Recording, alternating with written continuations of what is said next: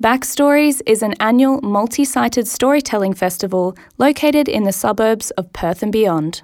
Produced by the team at Centre for Stories, Backstories gives community members the chance to spend an afternoon with friends and family in the comfort of a neighbour's backyard and enjoy hearing local music and stories from trained storytellers.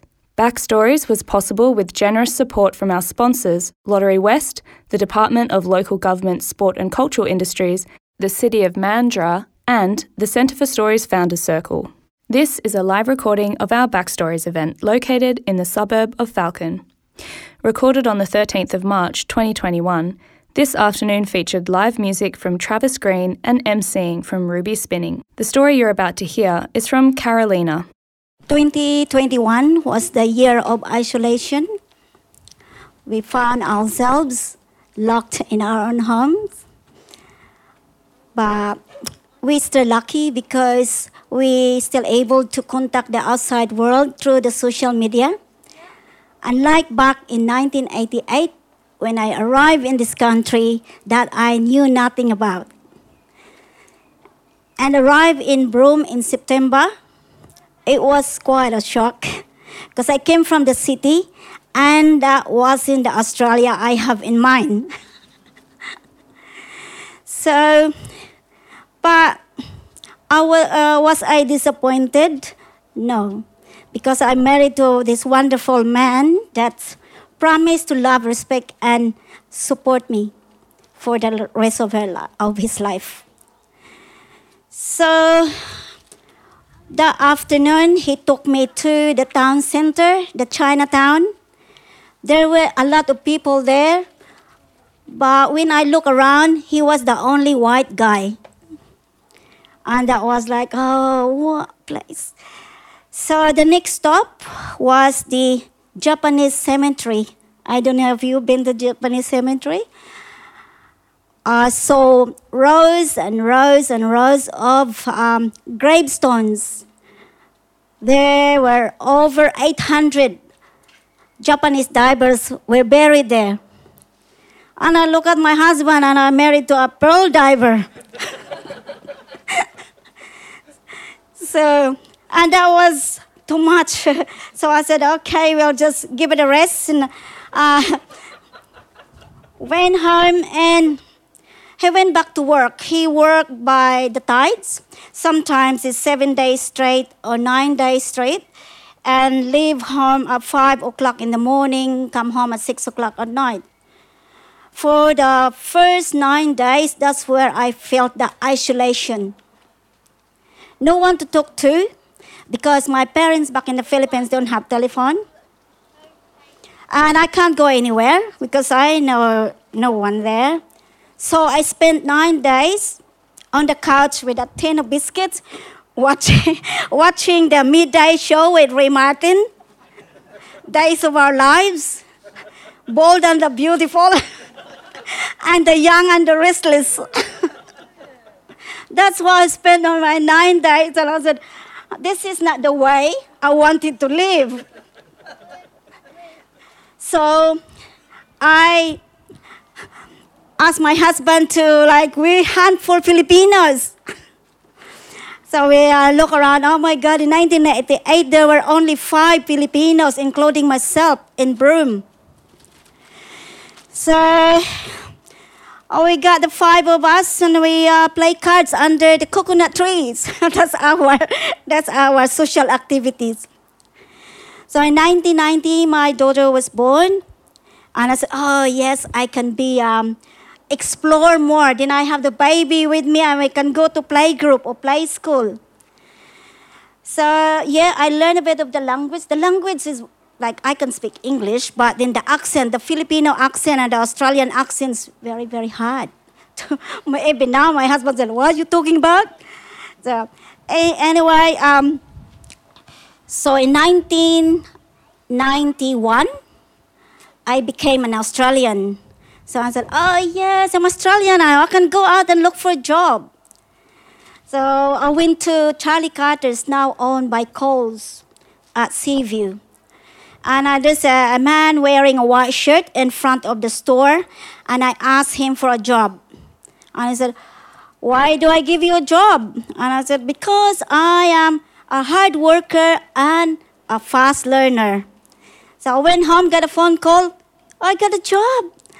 So, yeah, I was like, oh my God, how how good I was I got a, for, uh, a job over the phone. And not long after that, I found myself managing a department. I managed the dairy department, and being a manager is so hard living in Broome because the, the truck just come in three days a week, and if you miss one order, you don't have stock for the whole week.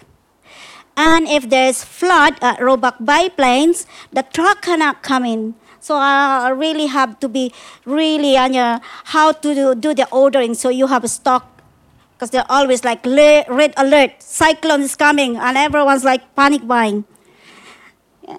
So then, and I'm still longing for the um, community, community spirit, because I came from the Philippines and there's people everywhere.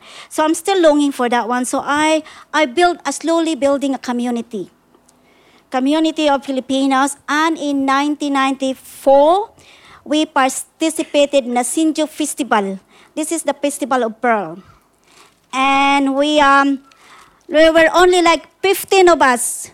And we hired the semi-trailer truck, very, very long. And we have this um, uh, nipa hat, and the pearl shell. So, and that was the time that we really feel accepted in the community. And I have my precious plaque, twenty-seven-year-old, nineteen ninety-four, best in costume. So, in um, my daughter finished uh, finishing. primary school, so um, my husband and I decided to um, give her a good education. But in Broome, there were only two, two high school. So we decided to move out of Broome and landed here in Mandurah in two thousand two. And surprise, surprise, uh, plan, unplanned pregnancy. I was two months pregnant uh, when we uh, moved here. I had my son at forty years old. So we uh, and once again, we feel isolated because we have no one, uh, we don't know anyone. But this time I have my husband with me, my daughter, and a new baby. So I'm still, you know, I really love that community spirit. So I went back to work, leave my husband at home, and he became the, the dad until today, a house husband. So we, on two thousand thirteen, the uh, sports club asked me to run for president. So, and I said, oh, I don't know anything about sports. I haven't hit a ball in my life. But anyway, I'm a master of knowing nothing. I just go, I just learn as I go. So, so I said, oh, okay, why not? So from two thousand thirteen to two thousand nineteen, I run a sports club from the grass because we just played from the grass. Now it's uh, Mandurah Filipino Sports Club. Uh, it's one of the biggest sporting clubs in W A. And in two thousand nineteen, I decided that um, uh, the, the club can run itself fully because there's lots of people who want to play sports. So I, w- I moved away and I started another group. And this time it's about the talent. So uh, with a few of us, we uh, started a group in two thousand nineteen, the Mandurah Filipino uh, Australian Multicultural Community Incorporated. It's the promo- uh, to nurture, promote, and the talents of the culturally and linguistically diverse background in the community. And we... We were making rags and blankets, and we distributed it at Christmas time to the homeless at the foreshore. And luckily or thankfully, City of Mandurah provided us with the grants to uh, buy sewing machines. So we have a sewing machines now. So our next project uh, is going to be wearable rags. So we're making pajamas and, and sleepwear for the homeless. So there is really, really something that we can contribute. Like you see, if you can move, And if you can talk, and if you have a phone, you're not really isolated. So uh, there's always someone that will listen. There's a lot of different organizations that would love to have you. Your time is precious to them. There's arms there, the op shop. We need uh, people to come in and really um, help us out. And the feeling of belongingness, the feeling of happiness that you contributed to the society is the greatest gift that we can give to ourselves. Thank you. Thank you for listening. Centre for Stories is a not-for-profit organisation with charitable status. Our team is small and nimble and we love what we do. To help us continue doing what we love, consider a small donation.